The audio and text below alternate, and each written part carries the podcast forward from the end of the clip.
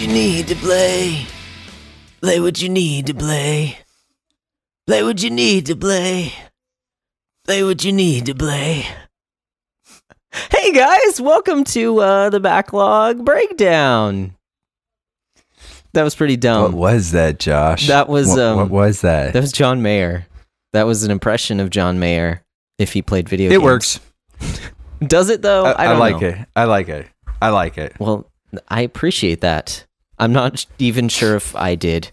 But anyways, um welcome to the uh, this fortnight's episode of and not Fortnite not the video game, okay? I know you you turned on this podcast, you're thinking about video games, but I'm not talking about Fortnite the video. Fortnight actually means 14 days. This is a fortnightly podcast, okay? has nothing to do with that particular video game. Um, and there's nothing wrong if you like if you like that game, that's okay. Not saying anything, I'm just not even mentioning it. Um, I'm I'm your co-host But you just did. I did all over the place. It's just, it's just a mess. This entire podcast is you a mess. you Fortnited all over the place. it's disgusting. And I have here with me my my co-host Nate, and no one else. It's just us two.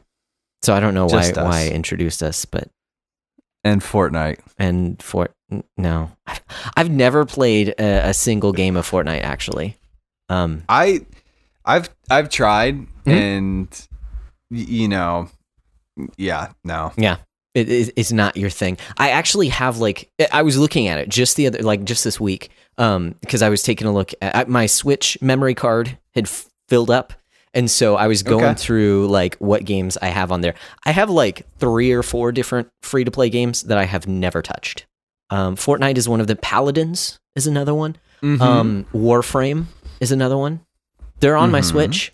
Never played any of them. Those styles of games are just not like I need a defined ending to the game. And that's why I co-host this podcast is because I have a backlog, dang it, and I need to f- see the ending credits roll whenever I play a video game. I can't just waste my time in a lobby doing grinding for nothing. It's not my thing. I mean, I think that those games have merits, and like I don't want to knock on uh, on them too hard. Like Mhm. there's some free to play games that I'm like I'm super down with, and and super I would be super down with. Um, at some point in time, we have like one of our our topics that we're going to talk about in a future episode is games we wouldn't play or won't play. Yeah. and just a, a bit of a, like a teaser. Uh, MMOs.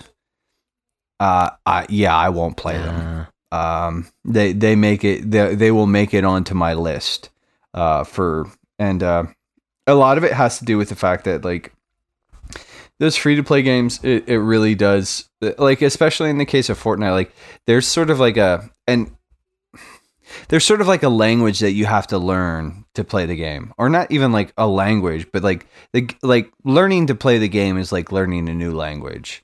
Mhm. and you know it's similar to like when you play an MMO it really is just sort of like there isn't room to do anything else. Yeah. like it's it's th- this this is the only thing that you can play. And that's fine. That's fine. I think that's good um in in some ways. But i also i'm just like mm, nah um also Yep.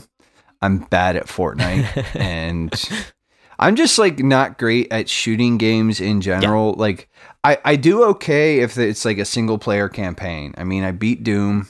Yeah. And I really, you know, uh, somebody in the in the book club just went and platinumed it, and I'm kind of like going, huh, hmm, Maybe I can do that. Hmm.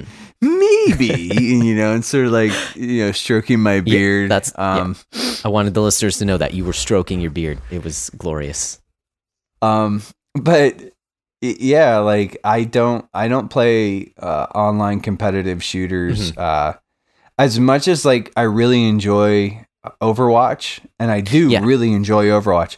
Uh, I can only play it in like bursts, Mhm. and then I just get mad because I I will not spend the time that it takes to become proficient. Yeah. But Yes. um, I, I, I completely agree. And I did uh, I just wanted to clarify real quick. I didn't mean to knock those games as bad games. Just that, yeah, I agree. I that's just not the type of game that I want to get into for this season Christian term, okay, throwing it out there cliche. This season Mm. of my life um, is not for those because again, I have those games on my Switch. They are sitting there. I've just never touched them. Um, the last game that I played that, that, like had a similar component to that was Splatoon on Wii U, and I really enjoyed Okay. it. But um, yeah, it was totally that same way. As like, yeah, you have to learn how to play that. It's like a language. You have to learn the finger language, and then you have to speak it with other people. That was really weird. So, uh, Mm, yeah. how you doing, Nate? Um, you know, I, I'm I'm okay. Uh, Mhm. it's sort of been like uh, last week. There was a day where the heat index was over hundred, Woof. and it was like it was it was okay. And then there was this moment where the sort of the the clouds rolled back and the sun just sort of opened up.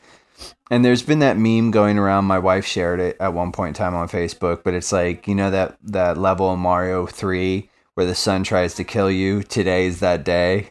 Um, Oh, yes. and and it was like there was a moment where just like I was like halfway up a street, and it just like it the sort of the clouds just rolled back, and I just like sort of like squatted down and put my like just like curled up in a ball, and I was like, I hate this so much, so much. Ugh. Um, and so, I mean, other than that, I mean, it, it was hot and muggy here for a couple of days, but, uh, you know, today was sort of a little, today was muggy, but it was also a little cooler. Um, Okay. but yeah, I, it this, it's been like an okay couple of weeks. Uh, I, uh, I helped a couple of guys from church. We, we grabbed, we went to like, it was behind the one telephone company that had some old like utility poles and you Mhm. can just like like if you ask you can just go in there and have them um so the one guy had anyways he had set up like he he had asked about grabbing a couple. So we went in we grabbed them and it was like four or five of us and we ended up just like basically like brute for like brute forcing these things. Like we we just like basically picked them up and then like carried them onto this trailer like threw them onto this trailer and then and dude like they were they were heavy. Yeah. um, they they were very heavy, and there was this point where it was like, I was like, I was trying to talk everybody through like what we should do to put the one down. I was like, okay, let's all get on the one side, and everybody got on the one side, and then like the people in the back started letting it go before, and I was like, I was like, oh, oh no, I don't want to, I don't want to hold this thing. So, um, Interesting. I mean- what was he doing with utility poles? Uh, he he was building like a little bit. He had like a little bit of like a drainage ditch creek thing, and it was sort Okay. of like, and he was just building like a little footbridge across it. Ah, interesting. So- okay. Cool. Cool. Yeah, it was uh, it was neat, but yeah, just kind of an okay couple of weeks. Mhm. You know, like I said, you know, I I sur- I I survived my Mario three sun level once Yeah. you kill me days. Uh, so yeah. How about you, man? What's what's what's been good? What's been popping? That is a good question. Um, my mind is like just totally drawing a blank. Um, I don't know how much, I can't remember how much detail I've gone into. Um, but stuff at work has been changing for me. And so it's a lot of learning, Mm-hmm. um, stepping into a slightly different role, uh, or not even just different, just added responsibilities, basically. Yeah. So, um, so lots of learning and uh, moving forward, and not really knowing where I'm going. So it's it's it's fun. It's exciting. It's just also like it's just weird. Um, but it's funny. You mentioned a meme that you saw that you identified with. I've I've seen one that's been shared um, multiple times, and it is so true. Um, and I'm probably gonna butcher it, but it basically says something like, um, "Adulthood is just telling yourself that next week things will finally slow down over and over again for the Yeah. rest of your life." And uh, that's that's kind of how I feel. Is like there's just it's it's crazy. There's always there's always something like um so two two of the pastors at my church um just left for a trip to Israel with a bunch of people on Friday, and so the other kind of like executive pastor, I guess, on staff was preaching this Sunday, and on Saturday he hurt his back somehow and had to go to the hospital.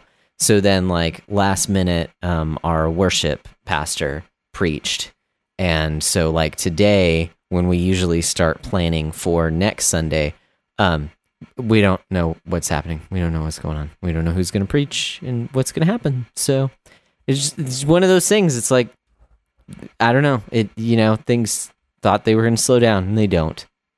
It's just life. You just go with it. It's fun. It's fun. Life is fun. I'm glad I'm not in school right now. Um, so we'll see. You know, check in next month and see what life is like then. Uh, maybe then you're gonna stop much- shaving your head just so you have hair to pull out. Yeah, there you go. that uh, that works. Or yeah, you'll just have like you'll I'll, you'll see I'll have massive bags under my eyes because I just won't sleep. I'll be like, "Are know. you wearing corpse paint?" And you're like, "No, that's that's the the bags under my eyes. I haven't seen I haven't seen the light of day in in weeks. Corpse corpse paint, Josh. Yeah. Yeah, yeah, and then I'll just need to get a Kirby, so we can have a corpse paint Kirby as well. Uh, anyways, so along with, I mean, you know, just with how busy life gets sometimes, um, I imagine once I jump into school that I won't have very much to report on Wink, wink. come uh, come uh, recording nights. Um, but that day is not today. So you want to jump into the backlog report? That was a heck of a segue, Josh. heck of a segue. Thank you. I feel like I might have been trying too hard, but you know, uh, we'll just we'll just roll with it. I, you know Um, what? I, I think it was good. So Thank you, thank you. Well, okay. Let me get my. What did I write down this week? What's on the teleprompter for us to go through? power, the, the pow- the PowerPoint. Yeah, right. East winds at 30 mile an hour. Oh, no, I'm just kidding. Um, okay, so I don't know why that had to do with PowerPoint, but Did you ever Uh, listen? the, just a brief aside. Did you ever listen? There was like a an NPR. Uh, maybe it was like a This American Life, and they they talked about uh, sort of like one of the the stories. They talked about how there's like a a weather service in Britain where that's all he does. This dude does for hours on end. Is he just reads like nautical stuff like nautical like he reads the weather for like not different like in different nautical terms and stuff Hmm. i just I did not know that. it just you said that and it just like sort of triggered that in my brain and i was like there's there was something else in that story or whatever but i don't remember it i just remember them talking about that anyways anyways so your report josh Oh, mine. Okay, okay. So I guess I'm going first. I guess we're doing this. Okay, so um, just because I always start with Vigi games, Vigi games. I've been playing some Vigi games. Um, so I've been playing Dragon Quest Eight. You know, and like I said, it's gonna be a while before I'm done with this one. Um, you know, last time when with my report, I was probably about a dozen hours in. I've added maybe another five or so. Um, and it's good, man. I'm, you know, just making my way through, enjoying the characters. Um, we um, we were on another podcast last week, um, talking about Earthbound over the Retro Zoo Super Show. So go check that out. Hmm. Um, and I mentioned how Earthbound had it does this thing where it feels like it's a series of vin- vignettes, and I related that to Dragon Quest, and I feel like so far that is somewhat how this game has been. Now that said, this one does have kind of a stronger narrative that's running through it, at least mm-hmm. so far in the game. I don't know if it kind of goes off the rails. The last area that I that I went through kind of had the least to do with the main story, but I actually probably liked its story beats the most out of everything. It's you go into the city and everything is like blacked out and the king has been in mourning over his wife who died like 2 years previous and uh, so you have to like help him out and you do this weird stuff and basically like not conjure up her ghost but sort of conjure up her ghost and that helps him kind of move on because she's like you know i was great but you're still the king, so be a king. Um, because she was always very uh encouraging. She doesn't say it that way. That was not very encouraging. I just screwed it all up. But anyways, it was a very heartwarming, very touching scene in the game, and uh, I enjoyed it quite a lot. So Mm-hmm. I'm making my way through Dragon Quest VIII and digging it. Um, another game that I played a little bit of, I actually forgot to write it down in the notes. Uh, so I did a mini little draft for our uh, Patreon pa- patrons. Patrons, there you go. Our patron saints. Mhm. Um, and and it came up with a couple different games because people like to vote more than once because I didn't uh, make it so that you can only vote once. Um, and the one that was voted the most was a little game on PlayStation 2 called Katamari Damacy. And uh, Mhm. it is quite a game. It is quite a game. Um, It's you look like super weird. it is possibly one of the weirdest one of the weirdest games I've ever played in the style of like WarioWare weird or like Rhythm Heaven Fever type of weird or Mhm. maybe even Elite Beat Agents very eccentric and very but that's actually what I love about it is that it doesn't hold back it's just like it just is so comfortable being so weird and not having to be like, okay, are you still with me here? Are you still with me here? Okay, check out this weird thing. No, it's just like, I am flamboyant. I am strange. I am weird. You go roll up the, the creatures and the earth and do it. Um, and so I I am enjoying the game. I haven't touched it in quite a while. Um, because I actually have to sit down to play it. I can't play it handheld. I I like the overall aesthetic of the game a lot. I Mhm. like the weirdness. The control scheme, my brain has not wrapped itself around how to control entirely, and so I find myself kind of stopping and starting a lot. And I've hit a level where I've actually have not been able to progress um, and tried it a couple times. So I need to get better. I need to go. I need to keep going at it. Um, but I am digging the game. It is just one of the strangest experiences that I I'm enjoying it. It's good. I It like is. it. It is. I I like that game. I like that game a lot, and I think I mentioned in the Discord or uh, either that or like in in in Patreon. Uh, I had a roommate years ago who played the mess out of that game, and he sort of like he like he played it so much that I was like, okay, like I I would watch, and it's just like it's a very different vibe because yes, it has Mhm. like a game element, and there's like objectives and times and sort of, but at the same time, it's just like mm, kind of like mm, it's it's almost like a very zen experience sometimes. Mhm. Like it's just very chill. It's very kind of like, yeah, I'm just gonna roll stuff up onto my Katamari. Yeah. And I'm just going to make as big a ball as I can. yeah, and and knock people over and then roll them in the ball and while they're screaming and yelling. But it's funny. It's played for laughs. Mm-hmm. They're not actually getting hurt and being sent off into space and becoming stars. Not really. Anyways, Are aren't Um, they? Aren't they?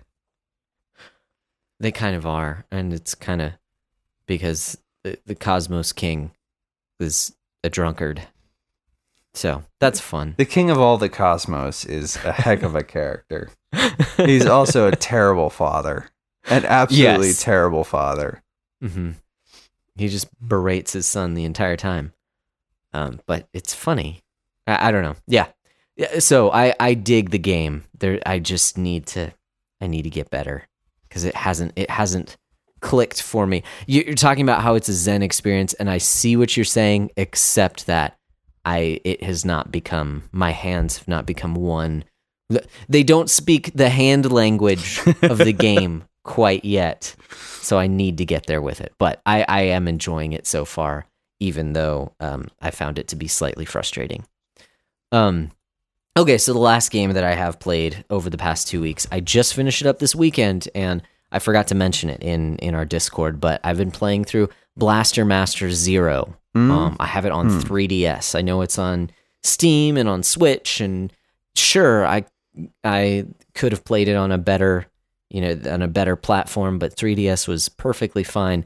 And uh, man, it's good stuff. It is it is just a great little retro throw throwback. It's funny, I actually have never played the original Blaster Master, and I Mhm. know that this is a remake of that game. Um, while I was playing the game, I was like, man, this is some good music. They really know what they're doing. Come to find out, it's basically like remixed versions of the original tunes, or you know, like Yeah. beefed up versions. So, so it's basically the original soundtrack, um, just with, with a little higher fidelity. Um, so it's really good. I, I did finish it. Um, so this game is by Inti Creates, um, and Inti Creates also made Azure Striker Gunvolt, Mhm. and it does the same thing as Azure Striker Gunvolt, where you beat the game, and it gives you a bad ending, an unsatisfying ending, and it requires you to go back and go through all the rooms that you hadn't gone through and beat all the bosses in the game in order to unlock the final secret area and get the real ending of the game. Now that said, this game is not as difficult as Azure Striker. Um, in in fact, uh, as I was looking at reviews after I finished the game, um, lots of reviewers said that it was just like actually really easy. That was one of the one of the cons of a lot of the reviews was that the difficulty was non-existent. Um, I, I take a little different stance. It has a very strange difficulty curve because um, basically, so long as you don't get hit, you are super powerful. But as soon as you get hit, you lose some of your powers and you have to um, kind of change up your strategies. So it's like, I get why you would say it's really easy because if you're super powerful, you can just wreck shop. And if you're Mhm. careful while you're wrecking shop, you can just continue to wreck shop. But there's like a meter that every time you kill something, you build up, and then when you max that, it it uh, this the mechanic that you're sort of referencing? And then as you build up that meter, like your shots become more and more powerful. Yeah, yeah. But then as soon Yeah, as you you start get- taking damage, like that meter drops. Yes, Okay. exactly, exactly. And so you have to use different types of guns because if you have the most powerful gun, it like goes through walls, it stuns enemies, it's super powerful.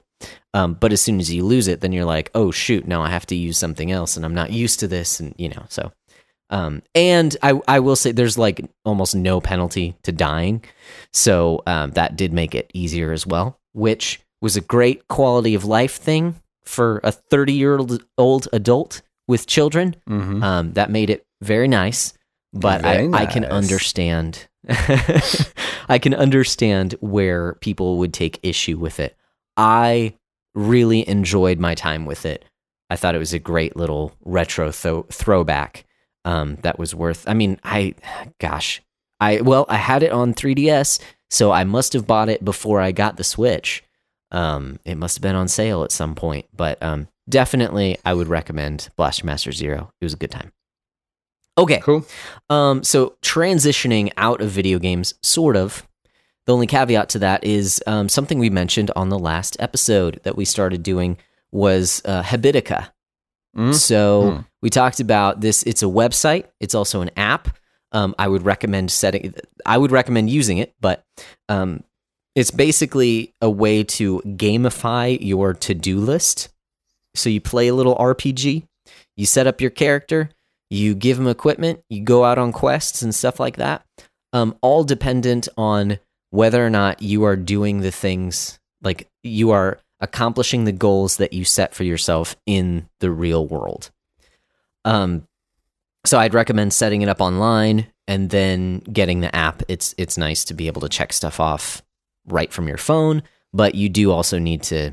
I, I would say you need to open up a browser and set stuff up there. It's just a lot easier. Um, th- the one thing Hmm. that I have found to be most beneficial for me has actually been the social aspect of the game. Uh, we we joined up a little not it's not a guild it's a party it's something like Party. that i don't remember what it's called. We Yeah, go on a quests. just a party. There you go. And and we take down bosses.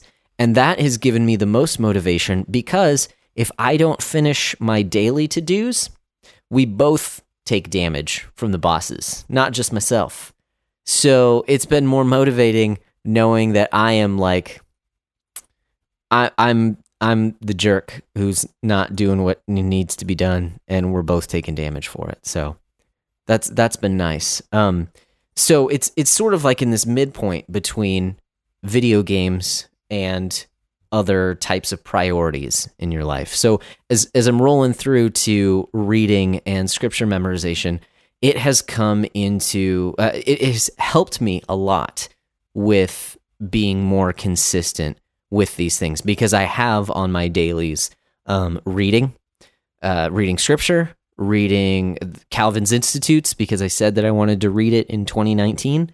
Um, and then I started at your um, recommendation reading the Valley of Vision, doing those readings that Joe Thorn has put out. And so all those things are on my daily to do. And so if we get, if we take damage almost every day, it's because I'm not fulfilling all of that stuff.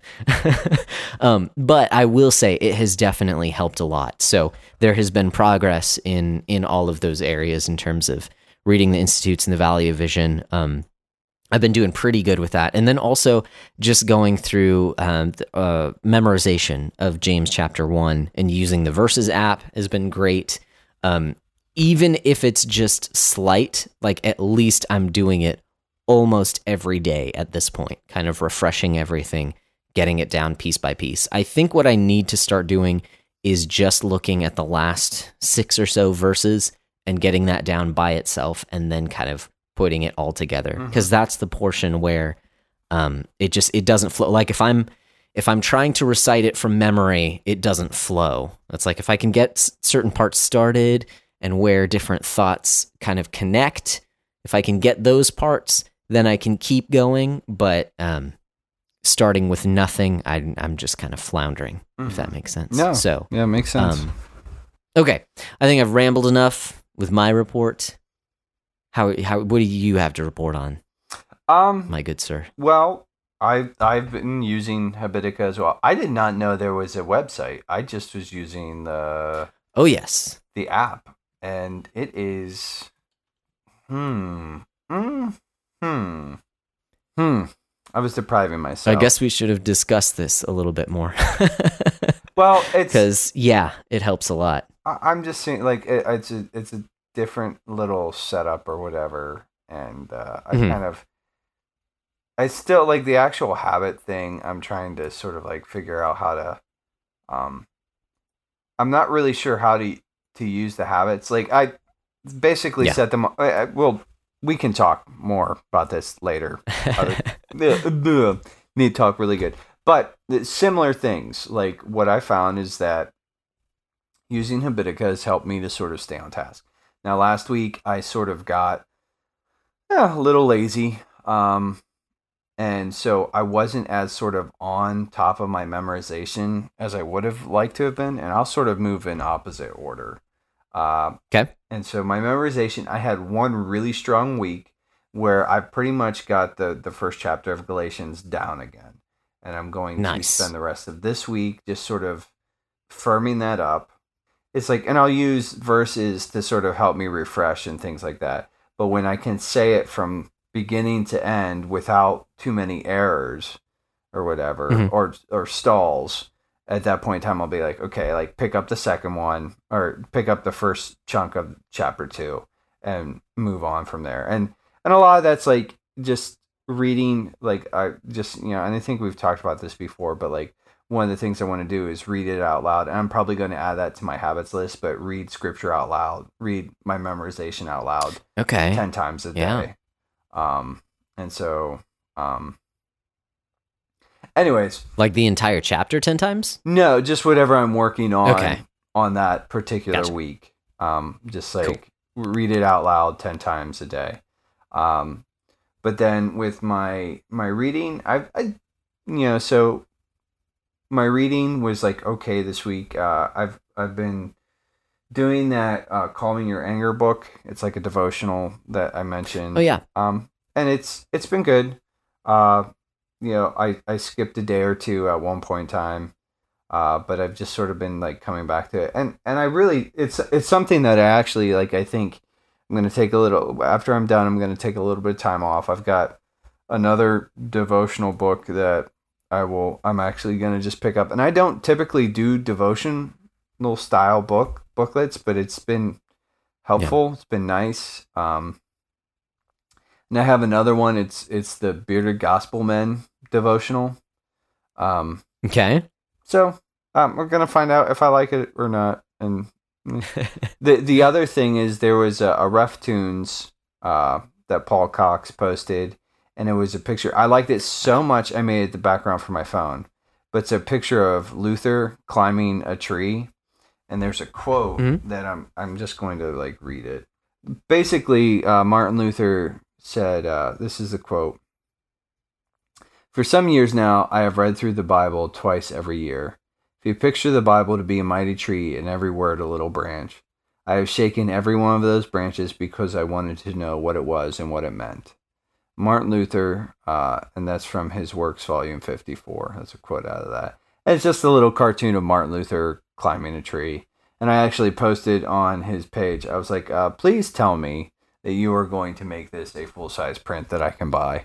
Um, so uh, because it it's it's it's a very it, one it's a very nice illustration too. I I just like it a whole lot, and it's sort of been a bit of a, a conviction for me where I'm like ah okay like I I've set some goals this year, but I think after this year I'm going to just sort of try to get into reading through the Bible again, like once a year, twice a year, mm. sort of thing. Um, and just you know sort of trying to cultivate some of that. Um, anyways, so been using Habitica, but I've also, as far as books, like I said, been keeping up on calming your spirit. Mostly that's been daily over the last couple weeks. Uh, I've managed to d- plug down a couple chapters of Good and Angry, um, and I read through an additional chapter of uh, The Company We Keep, which are sort of like those are the ones I'm sort of trying to hit. As soon as I'm done with uh, Good and Angry, I'm going to work through some of the the other books that we had on f- for our reading club that I didn't manage to finish from last year. I think I'm going to move into Power Up and just sort of like really hammer down, throw the hammer down on Power Up by Chris Kohler. Um, mm-hmm.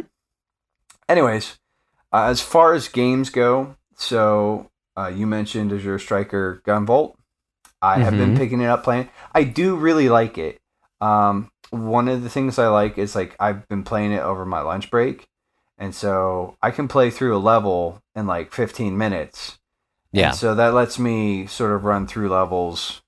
And I've been we talked a little bit. There's like a challenge system in there, and so I've been trying to do some of that. And I just like the accessibility. I like the game, and I like the fact that like uh, Gunvolt levels up, and so he gets like a little harder to kill uh, as the more you play and everything like that. I I, I like yeah. that that's that to me that's it's like mm, this is like some some clever design there have been there's been like one level in particular that I have been really frustrated with uh the water the water level um yeah, okay, where yeah. where the well where the dude starts flooding the levels and you have you basically have to jump. And then there's these shutters that will slam down and basically once once you're underwater you, you, you die fairly quickly. Um, there was one sort of weird moment where uh, she uh, she sang the anthem, mm-hmm. and I came back to life, and I couldn't nice. I couldn't be killed, but it was just like awful because like you, you know it's like I'm I'm just shooting these stupid shutters, just trying to get past it, and I just I think I just turned it off at that point. I was like, no, I this is no, no, like. I, anyways, um, but enjoying it. Um, it's sort of one of those things that like it's become like it just sort of an easy little like time kill for me. And it's it's mm-hmm. I I think too one of the things I appreciate about that game is that it does teach you how to play it, um, very nicely. Um, yeah. So there's that. Uh, more thoughts as I sort of come back to later. I picked up uh, so a few years ago when Horizon Zero Dawn came out. I had, I bought it. I there was like a day one purchase. I think I pre-ordered it. You know, I I was mildly obsessed with that game. Um, anyways, played that a while ago, but I bought the DLC for it, and I had ne- I hadn't touched the DLC, and I'll, you know, and so I had this, and it was sitting on there, and I was like, ah, I'm gonna fire this up, and so I've sort of been playing through that, and um, just sort of getting like that game is absolutely. I I feel like that that came out the same year as Breath of the Wild, and I feel like it's a Mhm. shame because it just really got sort of snubbed in a lot of ways because it they dropped around the same time. And so like Yeah. there's obvious comparisons because they're both sort of open world games. They're sort of like sort of like an adventure survival sort of thing going on. And uh Mhm. yeah, I just I I really feel like you know, and it's not to sort of go down that that path, but I really felt like it got snubbed and uh, I really like the game. Really enjoying my time in the DLC. And so, yeah. And then Nice. uh, I played and beat Edith Finch, or what remains of Edith Finch. Uh, oh yeah. I that game, and I'm gonna go back through and hundred percent it because it's gonna be a fairly easy one hundred percent, but also because like I really enjoyed my time with that. Um, Okay. you know, Logan just did uh, an episode of TRG, sort of where he had Matt Millsap and uh, another guy on, and they talked about it a little bit. And other dude, you're probably never gonna listen to this up this podcast, so but sorry I forgot your name. Uh, but anyways, uh, and I feel like the treatment they did w- was pretty solid, and and you know they did like a, a fairly solid uh, sort of examination, sort of critique of the game, or you know. But uh, the one thing I kept Nice. sort of thinking about is like, man, like it's a walking simulator, but it's walking simulators done right. Like there are gamified elements Okay. to this to this game that you don't see in other walking sims. Like when you look at some of the contemporaries, like uh, uh, like Gone to the Rapture or Firewatch, like you're just walking around and you're sort of like uh, interacting a little bit with the environment, but it- like it's pretty, eh. Like you know what I'm saying? Like uh, if it if Yeah. there's tension or suspense, it's usually built through like set pieces. It's not built through gameplay. But the the thing is, uh, what remains of Edith Finch is incredibly like the, it has like some incredibly well crafted game elements. It's just like there there's some really cool uh, story segments and just the way that I mean, like I said, I, it, there's something about this game, and like I said, I want to go back and sort of re-examine it and sort of spend a little more time with it. But I really, I, I playing through it, I'm like, man, no, this is like people who want to do sort of the, the much more like. I think there's always been a struggle to create games that do not like it's it's really easy to make a game that's based in a shooter or shooter type engine, right? You just Mhm. like and that's how you interact. You you blow things up, you kill monsters, whatever. Um so we have all these rule sets that are very bent on destruction. Like that's sort of the way we interact with the medium. What remains of Edith Finch sort of for the first time I think presents a really compelling model of what we can do when destroying like when destruction isn't at the core of the sort of the game elements. Does that make sense? hmm Oh yeah, totally. And I think it's just it's it's really clever and it I want to see more people take cues from that that game. Um hmm That's awesome. I saw so they they did that episode of the podcast on it, and then you mentioned that you were playing it, and I was like, oh, I I'm pretty sure I have that one. I'm gonna go like check it out because it's only a few hours long. I could get myself you know some more backlog golf points, and um, turns out I mixed up what remains of Edith what remains of Edith Finch with the vanishing of Ethan Carter. That's the one that I own. So uh, didn't play either of them. It did just come out on Switch not too long ago. Yeah. Uh huh. So I mean, it's like you know, as far as backlog golf goes, you may not want to Yeah. pick it up, Not the kind of points I was talking about. but it's it's good. It's very Yeah. good. Um, it definitely is sort of like one of those things where I'm like, man, I can't believe I waited this long to play this kind of thing. Like, Okay. and I don't feel that way often about games. Uh, Yeah. But and then lastly, fired up the ye old PSVR headset and started playing Mm. Moss. hmm And I heart it. I heart it so much. That's the one. Like you are looking over the whole like area where the character Mhm. is, right? Yeah, you're sort of like looking over, and you can kind of like look around the world, and uh, it's sort of I think where okay, so Astrobot Rescue Mission is sort of like the VR answer to like the Mario style platforming games. And Right. Moss, I think like the closest parallel that I've been in is like really does sort of vibe with like a Legend of Zelda type of Okay. adventure. It like there's some puzzle solving, light puzzle solving. Uh I really like that game. I think it's absolutely charming and excuse me again. Oh my goodness. It's I'm not I'm not bored. I'm I'm just I'm very sleepy.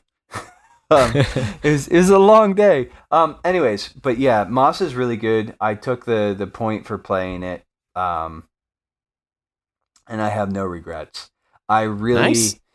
it's one of those games that I will go through and I think get the platinum on, um, because unless something like happens, you know, further on in the game that really changes my mind, I'm absolutely like it, it is it's it's absolutely charming. Like I, you know, and I can only play it a couple hours at a time, you know, Mhm. tops, and then like you know, but so that's my backlog report. I've done some reading, memorization. I like I said, I had a really good week, the one week, and then this last week was kind of like iffy. I've also been adding some like scattershot verses from my devotional, and then um, good and angry uh, he he recommends uh, memorizing Psalm 23.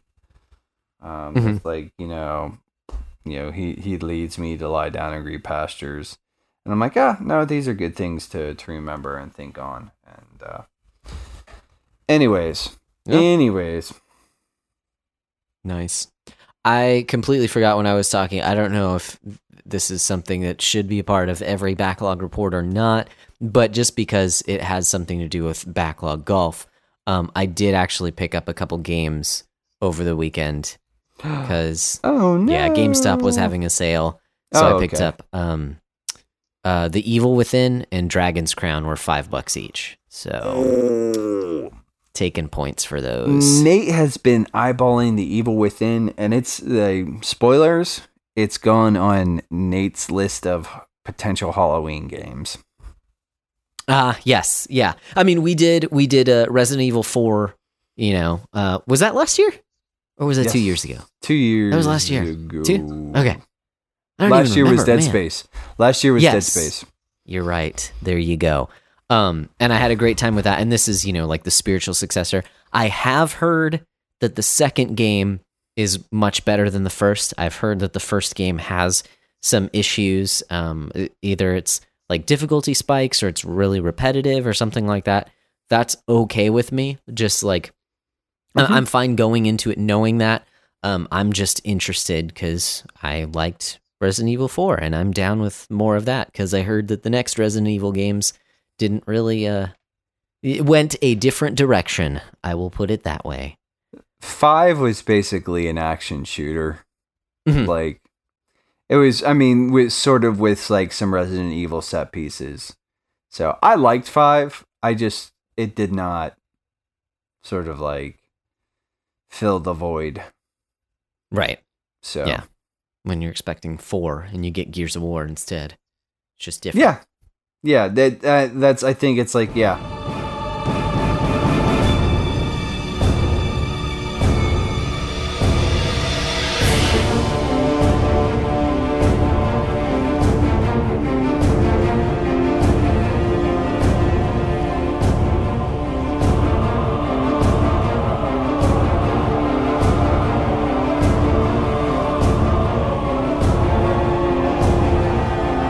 So the evil within, I think that's actually um, it.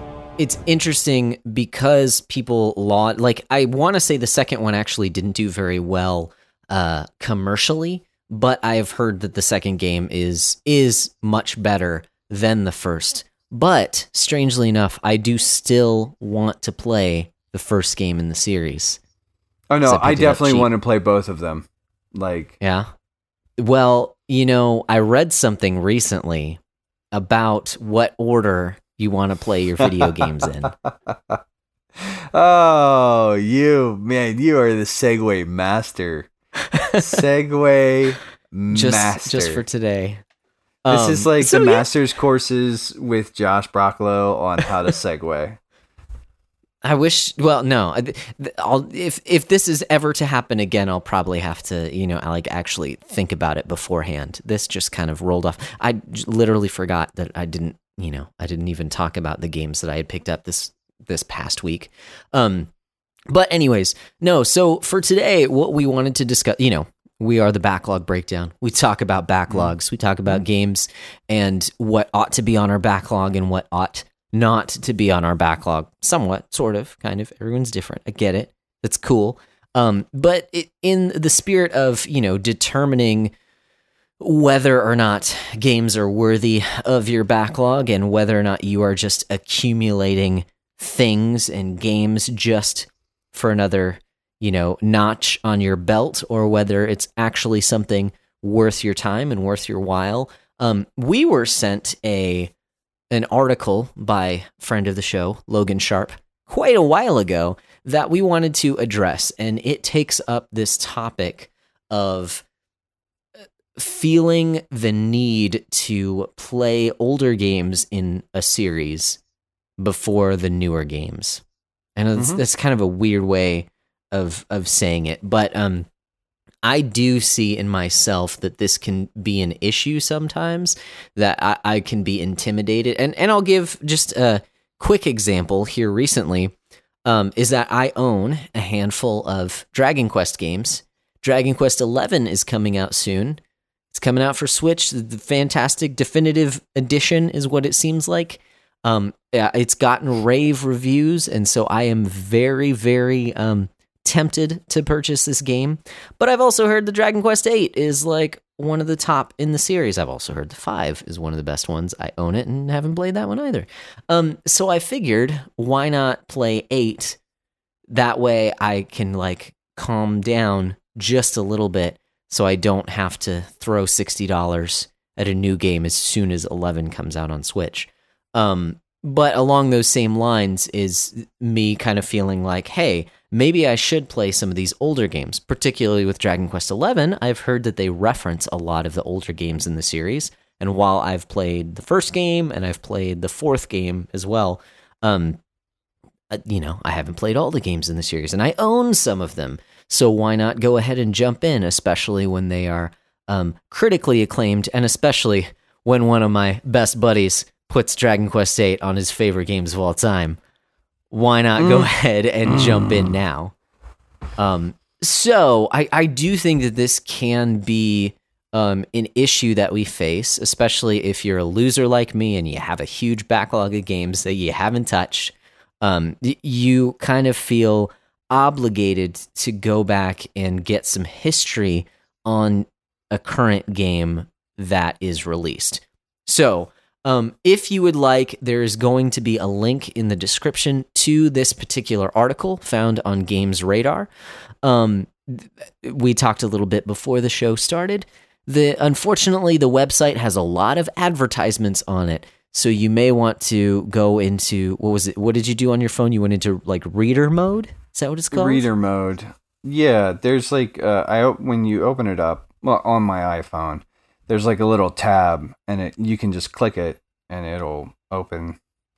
Like there's a little like tab sort of button at the top, and you can top left corner.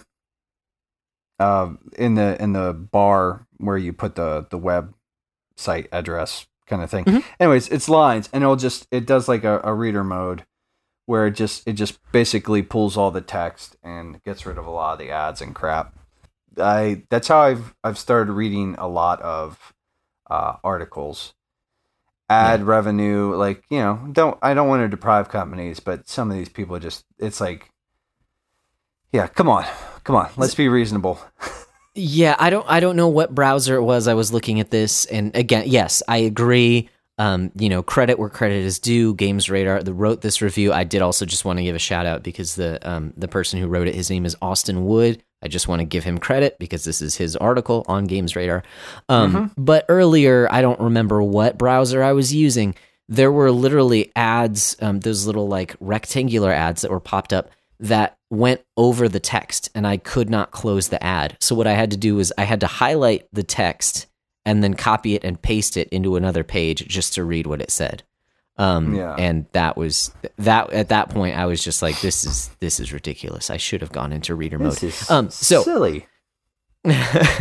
but that that is neither here nor there. Just thought that you know, that since we're since we're recommending this article for your reading pleasure, just wanted to give that caveat is that uh, you know the website has lots of advertisements on it. So um, the the article itself is titled "A Simple Rule Killed My Backlog and Changed Gaming for Me."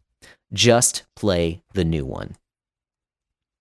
Um. So what are your initial thoughts as um, Mr. Wood has presented his argument for why you should not care about previous entries in the series? Um, well, overall, I, I, I, my initial sort of reaction just before I even read the article, um, just sort of looking at it, I'm like, ah, yeah, I don't know. Uh, I, I feel like when we are engaging this from a, a, a Christian perspective or from a, you know, uh, uh, a perspective that is trying to engage this hobby with, uh, with stewardship and wisdom and just trying trying to be responsible. Like there is a part where I'm saying like you you bought this this game. And so in a way I think there are times where it's like if you don't sort of like do due diligence do do that's two types of do do and then due and Mhm. if if you don't sort of put duty. in due dil- duties yes Right, you have a duty, duty to, to- do due diligence Diligence, yeah. Mhm. Oh man. Sorry, Poop I'm jokes. 13. okay, Okay, let's try this again. Take number two. um, but you know, it's it's sort of there is an accountability for how we spend our money that needs to be taken into account, and um, hmm so. But then I, I read the article, and I think some of what he says is not terrible. Uh, I think that there is a point where you can sort of become paralyzed in sort of looking at, especially if you do have a backlog with several hundred. I mean, I've gone through and I've sort of purged the the, the numbers, and I've said, ah, I'm never Mhm. going to play this, and just I abandon or shelf it or whatever. Uh, in in the the lovely little GG app. Um, Heyo. but but I, I think it, it is one of those things where there is a part of me that's very much like, listen, we need to, you spent the money, you sort of owe something to this.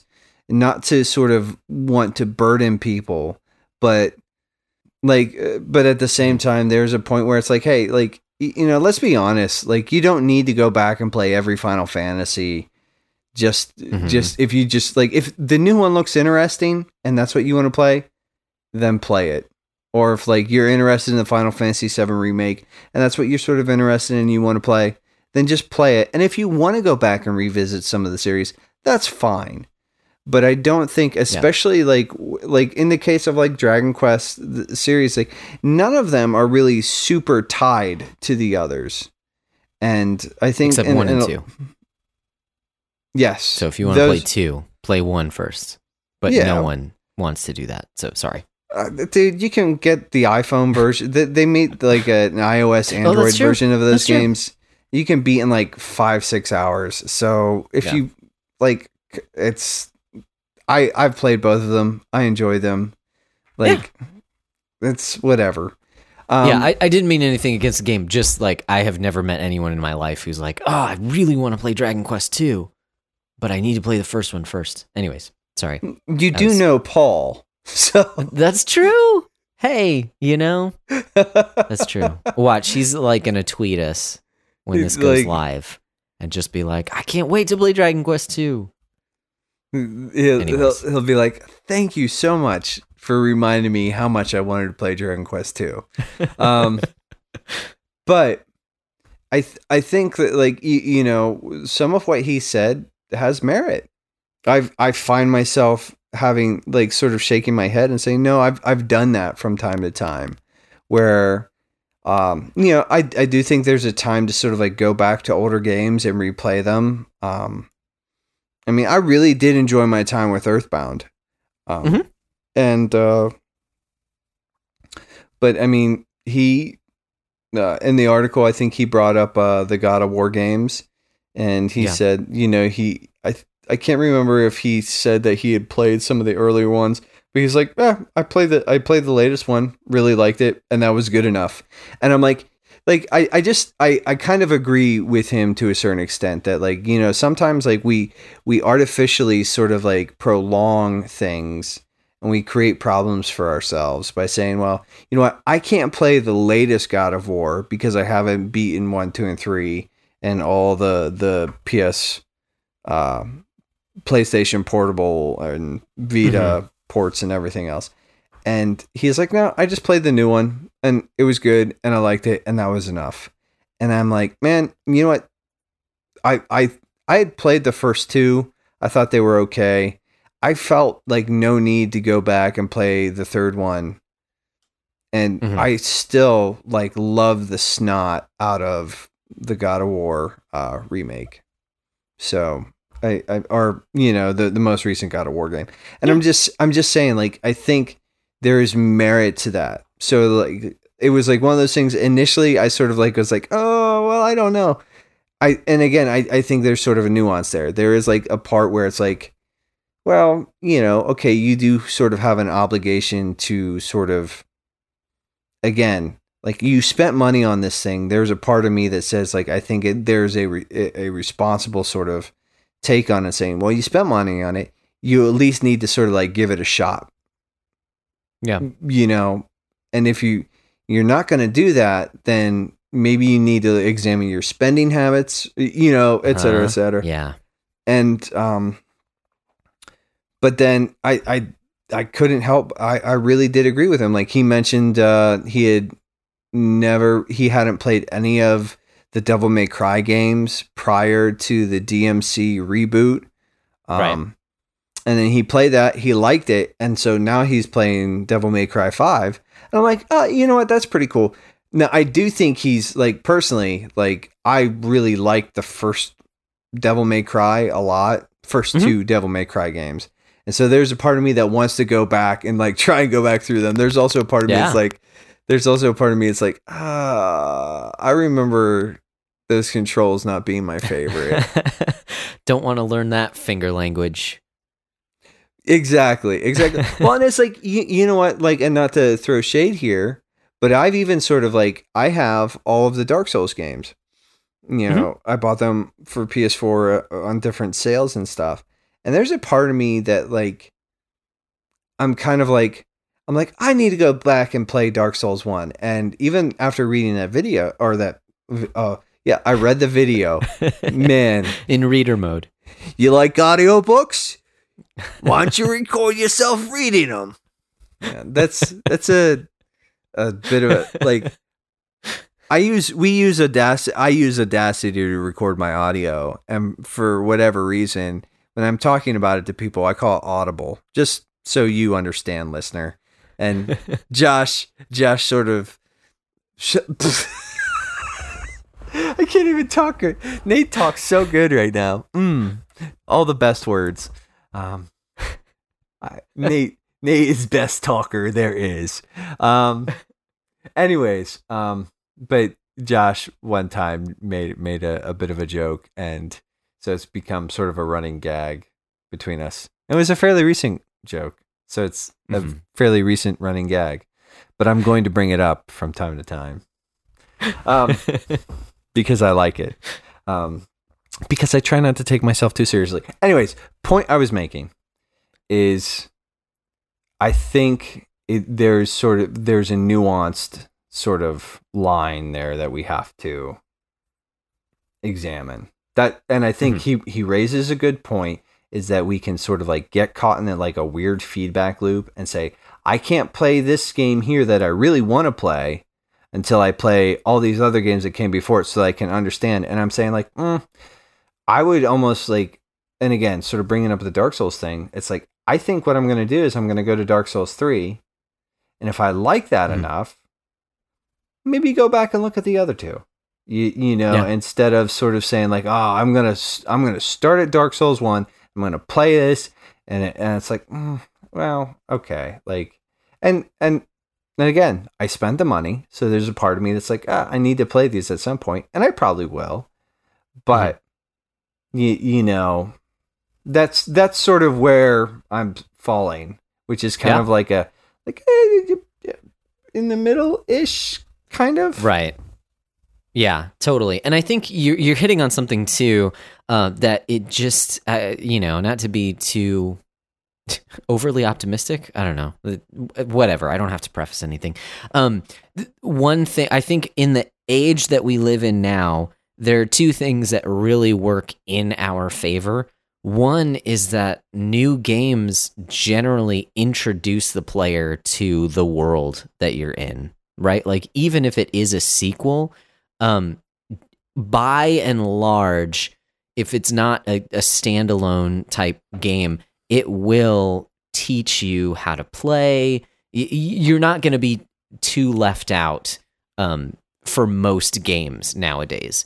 Developers um, don't do what they used to do kind of in the NES era of making a sequel that was like a direct continuation that you needed to have context in order to play.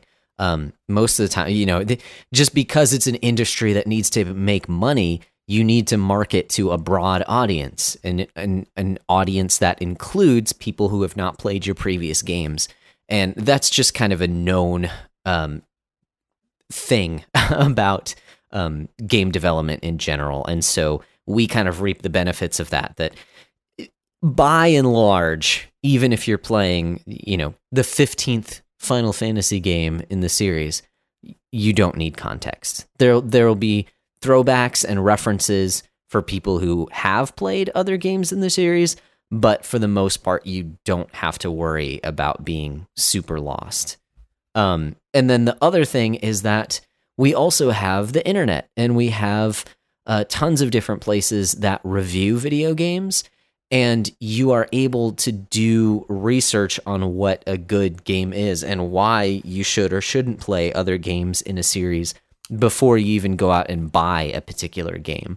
Um, so I think that that has to do with too kind of what you brought up is uh, this idea of actually doing your due diligence, right? Um, if you own a game, actually playing it. Well, kind of the flip side of that is actually kind of researching the games that you do want to purchase. Um, I and it's it's pretty easy to do Google searches and to find reviewers and people um, who have similar tastes to you, or at least people who are articulate enough about video games that they can describe the different parts of the game and you can see whether or not that resonates with you and whether or not that sounds like an experience that you're going to want to partake in even before purchasing the game.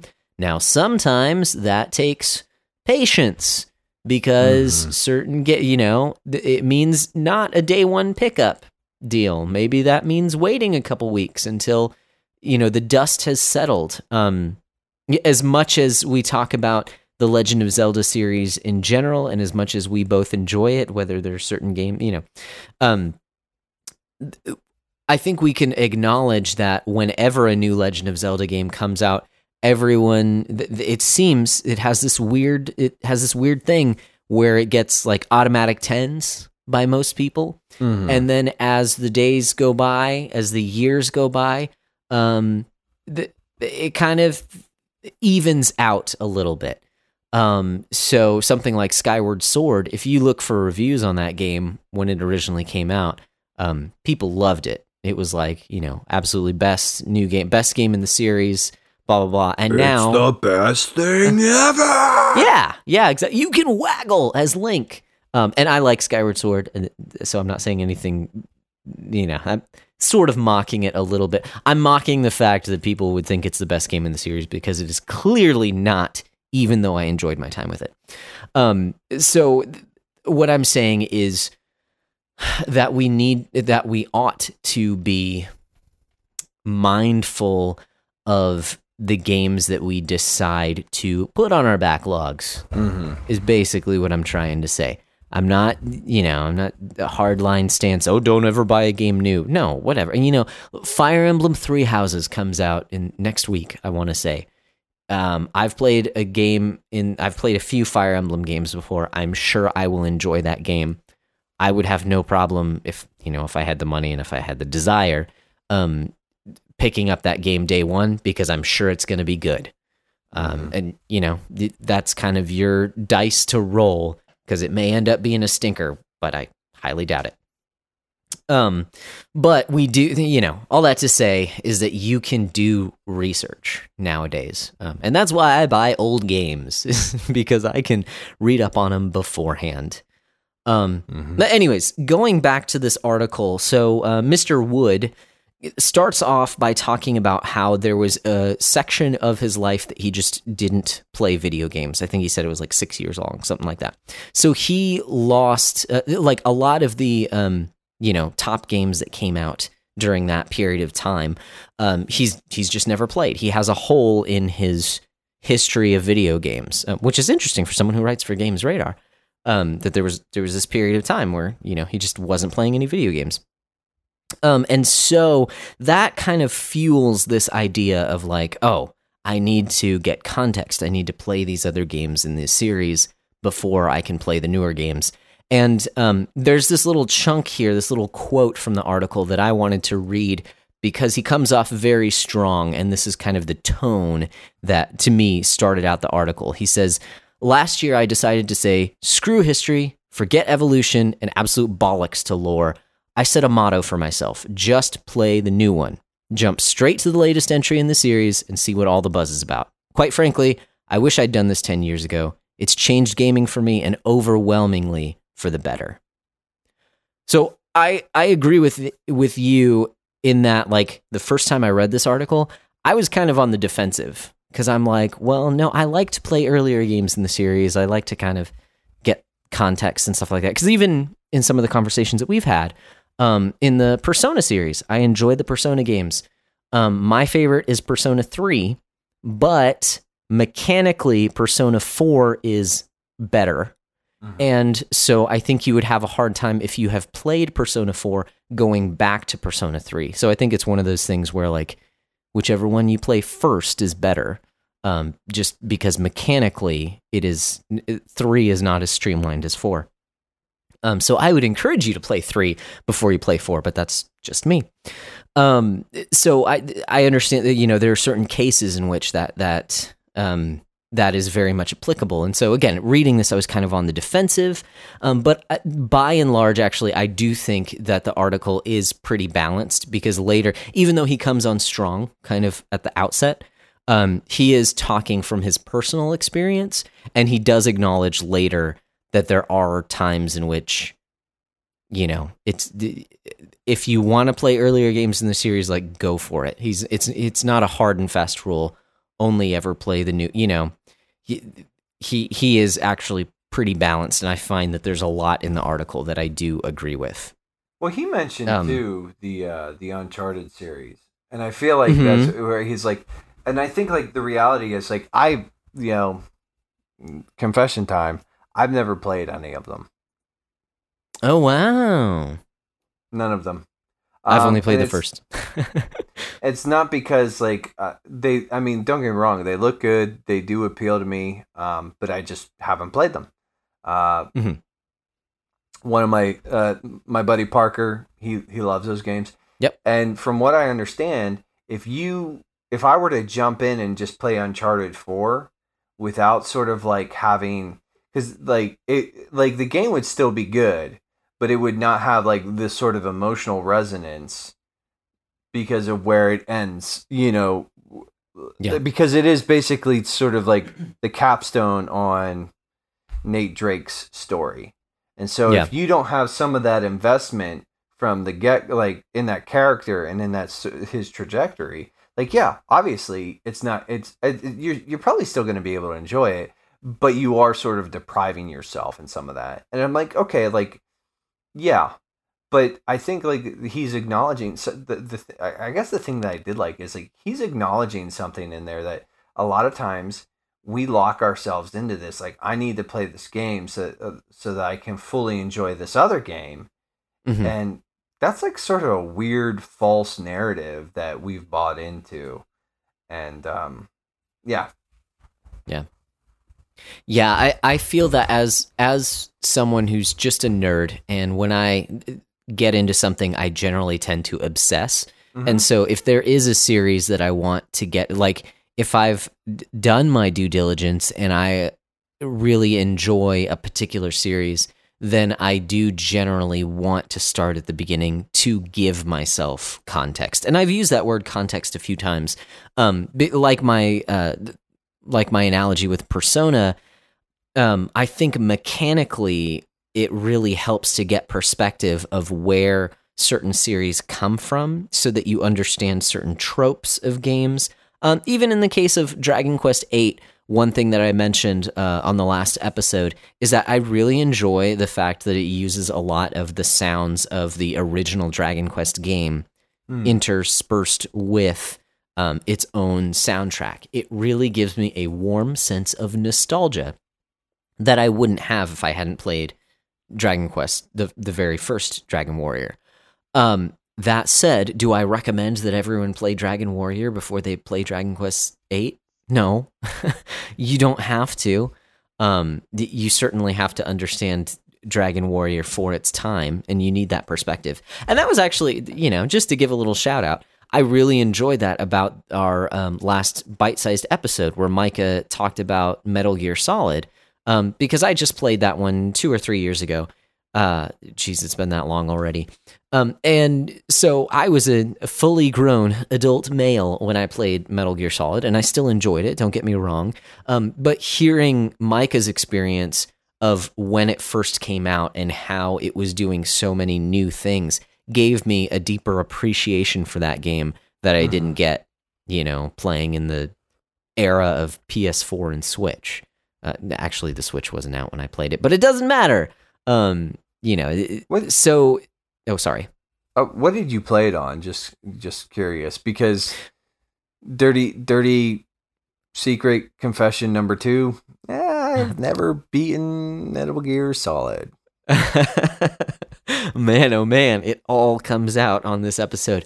Um, I actually played the original uh, P, uh, PS1 disc on my PS3, so Okay. I own I own the HD collection. Um, but I had to play the first one before I played the rest of them. Now, Because there was that re-release remaster sort of thing that they did. It's like a PS3 disc that has That- like a bunch of them on it or something. yes, yes, that's the HD collection. Okay. and that's the one that I own. I don't know if it was re-released on PS4. It might be, Uh-huh. um, but it doesn't include the original one. The remake of the original one, there there was a remake on GameCube. That was what the Twin, Twin Snakes, Snakes. I believe, is what it's called. Yeah, Mhm. um, and that was like a total re- the, like that. That was just a weird situation. That's a whole story in and of itself because they like redid all the um, voice acting and stuff like that, even though th- they were at least similar lines. But anyway, so that, that's a whole other can of worms there. Um, but yeah, I played the PS1 on my PS3. I'm just I'm looking up well like I'm looking up ways for me to play it because I'm like I will Yeah. I'll add this to my list and rectify this situation at some point. It's- it's funny that you-. It's funny that you bring up both these games because actually Uncharted and Metal Gear Solid, I played both of those games like back to back um, because they were games. When I first got my backwards compatible PS3, those were games that I sought out because I knew that they were so, you know, widely regarded. And those are the only two in their respective series that I have played. even though I own other games in the series. I own the first three uh, Uncharted, and I own all of the mainline Metal Gear Solid games.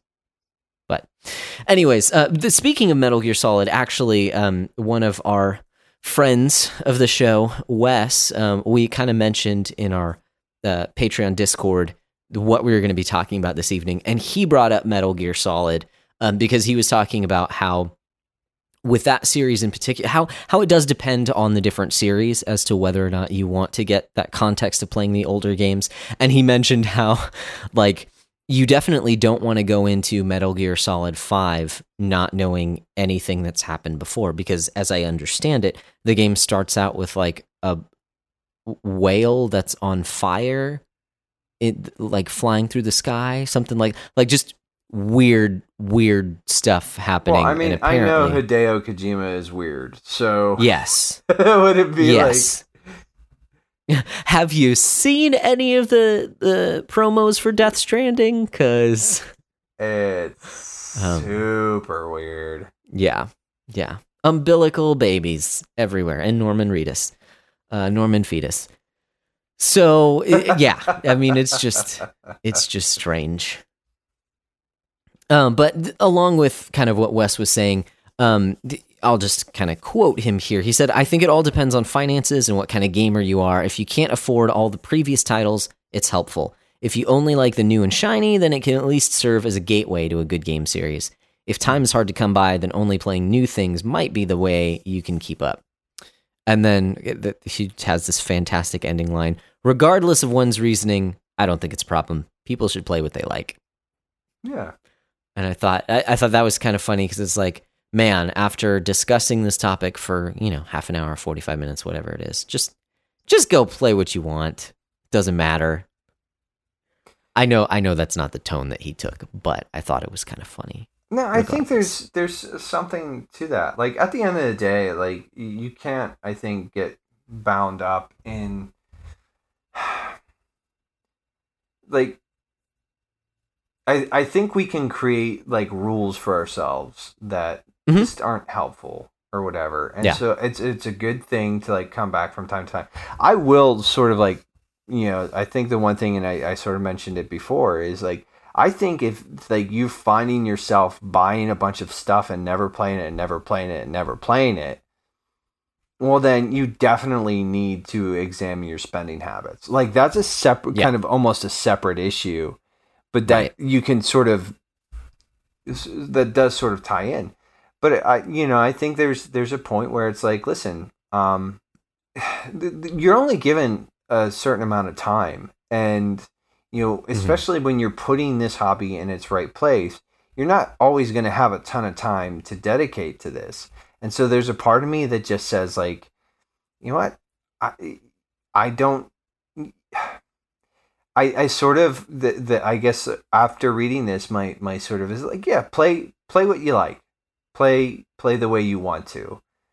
But mm-hmm. you know at the at the end of the day I do want to encourage people to be responsible and be wise. And so it's there's sort of a, like I said it's sort of a mixed bag for me. There's a bit of a nuance where I'm like ah you know if yeah. if you bought a bunch of stuff and you've dumped a bunch of money into a game series the least you ought to do is like sink a couple hours into it to just say, well, I spent money on it. You know, I did engage in X, Y, or Z. Y- you know. Mm-hmm.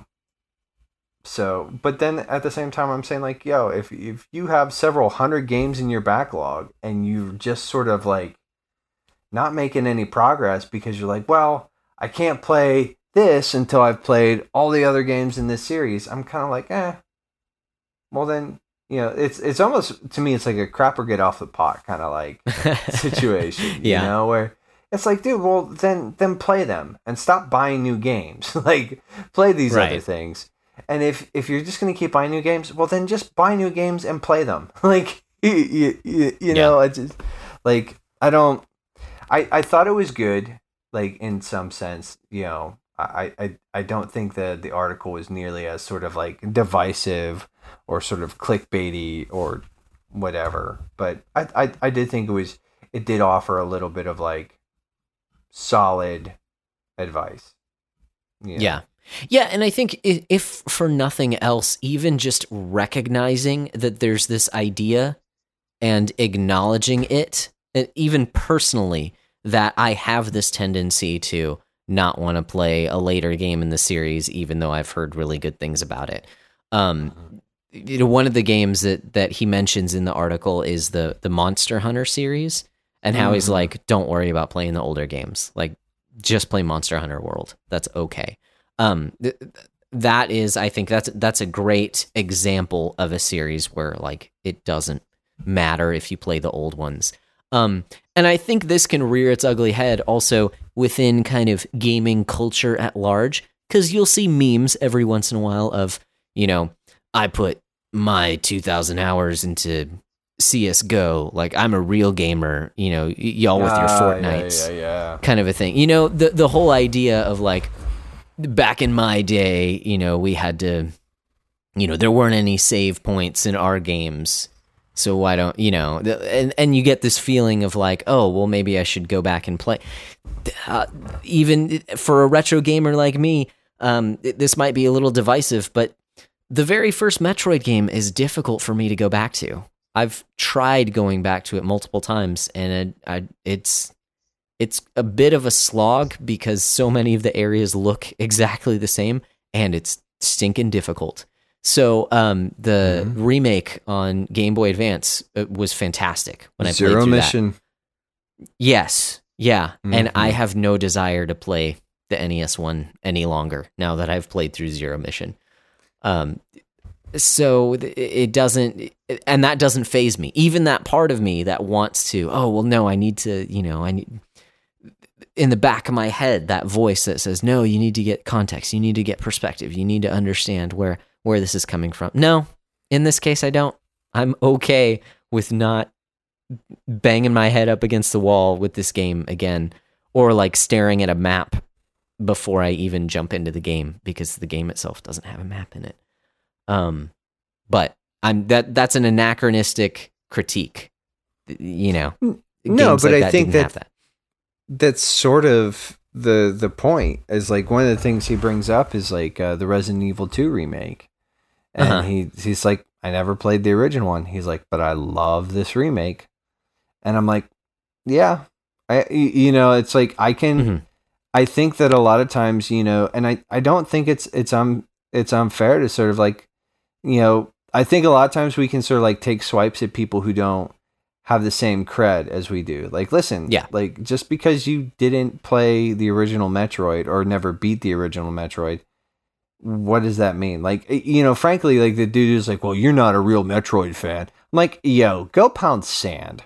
Okay, like one, that is like the dumbest thing to sort of like draw a line in the sand over. But 2 that's also like uh, you know, especially for for believers and for Christians, like man, that's the last thing that you need to worry about sort of ident- like putting your identity in. Like okay, Yeah, like so you you played the original Metroid and you can beat it blindfolded. Um yeah, but you the only verse that you the, the only passage of scripture that you know from memory is John 3:16. And that's only because like it's John 3:16. you know, like everybody knows that one. Like Mhm. you know, and again, Go I'm get not some trying to, context for that verse, son. yeah, like I'm yeah, like why don't you go get some context for something that actually matters here, doofus? like y- you know, and and again, but it's like, dude, there a better version of that game exists in Zero Mission. Mhm. Like I've played both, and I'm gonna tell you, Okay. like if if I get like that, if I ever get the hankering, I own Zero Mission in the cart still. Like it's, nice. it's that was one of the first games I bought for my my uh SP, and um Nice. I will go back. Like if I ever get a hankering for the, the OG Metroid, I'm gonna go back and I'm gonna play Zero Mission. Just Yeah. like you know, if I really got a hankering for Metroid Two, I'm not gonna go back and play the NES version of Metroid Two because frankly, that game's kind of unplayable in my opinion. Like- Mm. I have Metroid Samus Returns, which is pretty much a remake. And, you know, like, come on. Like, if you have a better version of the same game, like, it just makes sense to, like, you know, they're, they're like, I don't know. There, there's just like it's sort of an idea, that, like just the wrestling with like nostalgia and sort of like you know. Yeah. You, sometimes you're you're holding so desperately on, like you're holding on to this thing, this old, this older thing desperately, and sort of like you, you're depriving yourself. Like I mean, Mhm. like not every game is is going to be timeless. Like and sometimes they're just going to Yeah. be like better versions. Like dude, Mario 3 is always Super Mario Brothers 3 is just always going to be like the pinnacle of NES gaming. And like you, you want like like and it's an it's a beautiful little time capsule for us to sort of like go back and crack open and it's still super playable today and it's super fun Mhm. and like you can jump right in it and it's like it looks it, it looks good yes it's 8-bit graphics or whatever so it's not as like shiny as other things but like it's still it still holds up whereas like Yeah. you know let's be honest like as far as design goes and stuff like and like but part of the the beauty of that game is in its simplicity.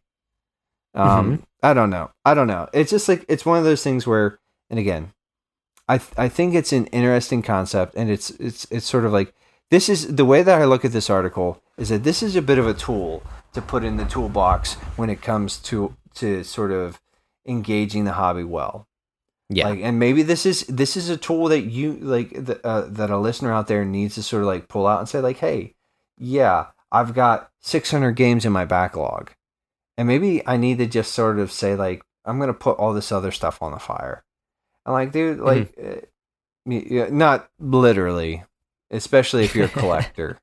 um, it's true. you know, You can just send them but yeah, I, I just I, I don't I don't I think it was like it's one of those things where I towards the end of the article I actually appreciated what he had to say and I, just Yeah. want to sort of like I think it was like he he and again he draws some good points where he's just like hey um you know there there is a point where we can sort of bind ourselves to these things so tightly and then we you know sort of like suffer from almost a, a an analysis paralysis like where it's Mhm. like oh i need to do this other thing before i get here. And i'm like just like just pull the trigger dude. Like it's Yeah. it's a video game. This is not you, you know like and there's nothing preventing like you know there's like yeah if you really like a series like you, you know we've talked a, a couple different times about persona 3 and it's like Mhm. hey, every time you talk about it, i'm like i, I kind of want to go back and see what this is about and like i understand that like maybe uh, some of the gameplay elements are going to be a little more archaic and not as polished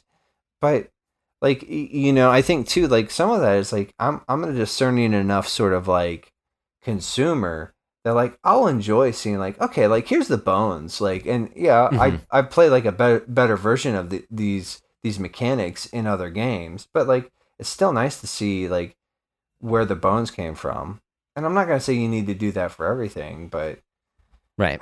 I, I just don't I don't think like this is an area where I'm just like sort of like th- there isn't a right and wrong here and I think that frankly I think the advice that he gives in this article again is a good tool. Yeah, yeah, I, I totally agree. And I think as our, you know, for our purposes here with our podcast, I think two of the two of the takeaways that I have is one is like what you just said is that this can be very helpful in if you have a very large backlog, purging your backlog because maybe there are games that um you purchased simply because you felt like you needed to buy those games in order to appreciate the game that you really wanted. Um, and in that case, maybe you should just shed them. Um, you know that that's kind of the counterpoint to what we were talking about earlier. That you know, if you have purchased games, then you probably ought to actually attempt to play them. Um, but if it was like if you can recognize that it was purchased out of a, a some sort of a need to play the old games first, well, maybe this can maybe this can help you. And again, I would recommend you know just doing a little bit of research online, or like you said, just sitting down and playing it. Give it a good college try for a couple hours. Um, so I think it can definitely Give it help solid in- 60. Give Yeah. it an hour. see what happens. Yeah, totally. Um, so I th- I think that it- it can definitely help in purging your backlog. I think the other thing that it can do, and I kind of alluded to this earlier, is that it can help you uh, prevent impulse purchases. Right. Mm. So if there is a new game, so th- again, I brought up Fire Emblem earlier. Um, there are as much as I would love to play the newest Fire Emblem game. Uh, I have uh, the last one of the last two or three that came out on DS. Oh, excuse me, on 3DS um, that I haven't played yet. It can be helpful to to kind of uh, slow down the hype train a little bit. You know, prevent some FOMO in um, that that tug inside me to want to play the new and shiny. Well, maybe I ought to just play what I have and what I have had for quite a while that I have not touched. Um, because, you know, th- when it comes down to it, I generally don't play two games in a series back to back unless they're like really short games. Um, but with the types of games that I like to play, JRPGs, um, y- yeah, I'm not gonna go. I'm not gonna play two Shin Megami Tensei games back to back and spend you know a full 150 hours between two games. Um, so it can it can help to kind of cool your jets a little bit when you are super excited and impatient about playing the newest, greatest, latest, greatest thing. Um, when really, you sh- y- maybe you should uh, beat down some of your backlog before you start taking a look at the new and shiny. Yeah, for sure. I mean, I think, yeah. Like, I think anything that sort of like causes us to sort of pump the brakes, be a little more discerning. Yeah. Um, ex, uh, you know, exercise some wisdom. Like, that's a good thing. So, Yeah. I'm a fan of asking those questions. Totally.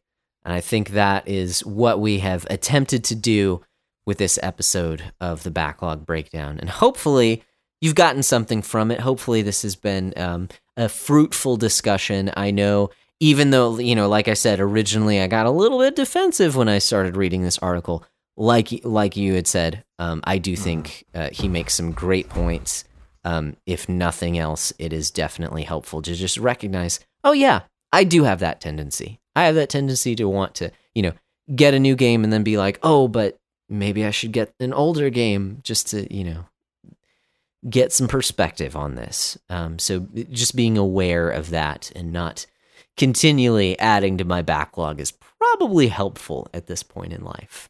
So, um, guys out there, if you have any thoughts on this, on, you know, in this particular um, topic or anything else that you, you know, just want to throw our way, there are tons of ways you can get in contact with us.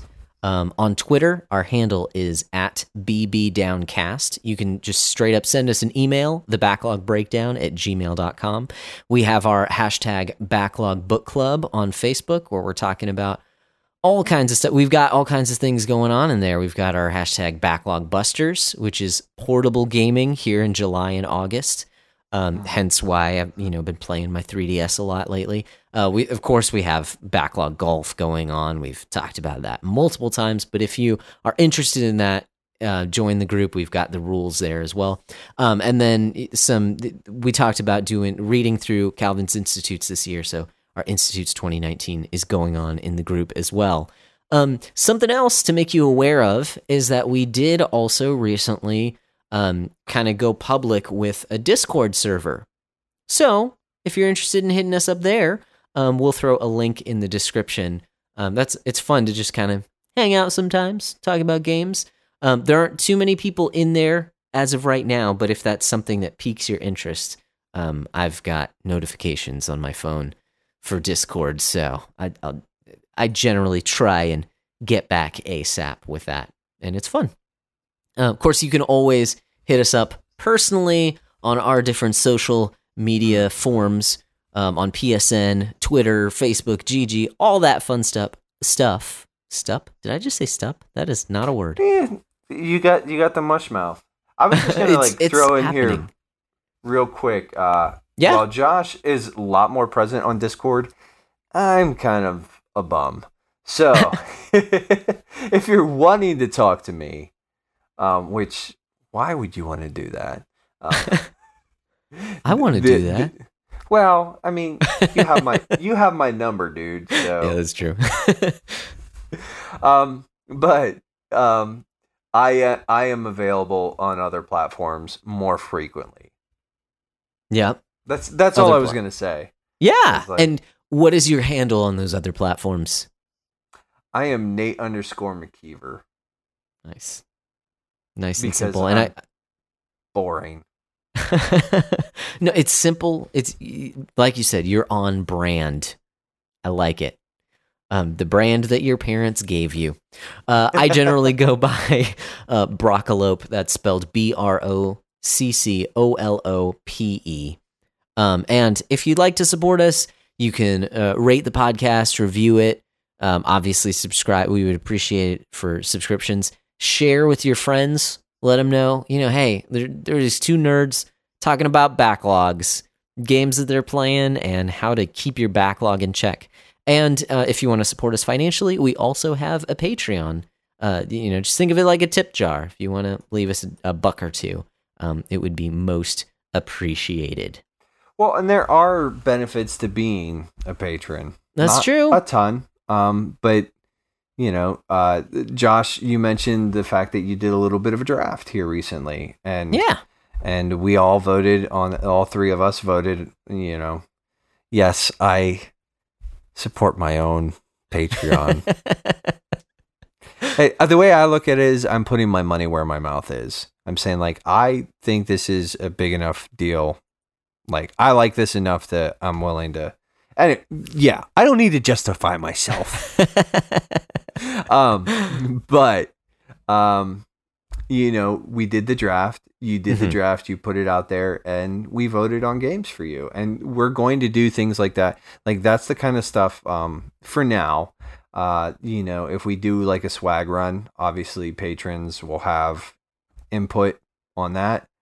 The the the, the Patreon channel, like, it has been fairly active, and we've got oh yeah. Good feedback from Wes and Micah both. Yes, they both support us. So I, I don't I don't know why I got so weird there. Um, but we are super grateful for their support and uh, so Mhm. uh, yeah. Yeah, it's it's fun. I, I figured with kind of some just real quick draft ideas when I can't decide what game I want to play next. Um, again, just kind of guided by our backlog busters of portable gaming. I took out a handful of games. I was like, these are the games I want to play. Which ones do you guys want me to play? Because obviously, I'm going to be talking about them here on the podcast. And uh, again, got some votes in there. I forgot to make it so that you can only vote once. So most of the games were voted up, but um, no, it, it definitely it helped me, and um, hopefully you guys will enjoy what I have to say about the games as well. So all that Mhm. stuff, um, you know, yeah, if you want to support us, that's there for you as well. Well, I think we've sort of pounded this dead horse into Mhm. to glue. We've beat it down, Yes. right? The, yes. Yes. The, this poor dead horse. oh, Um, sorry, but it was dead and it didn't feel anything. yeah, and glue is useful. And glue is So. useful. So, oh my. All right. Well, now that we have made glue, you guys keep beating down your backlogs, and we'll keep breaking down the benefits. What he said. See ya.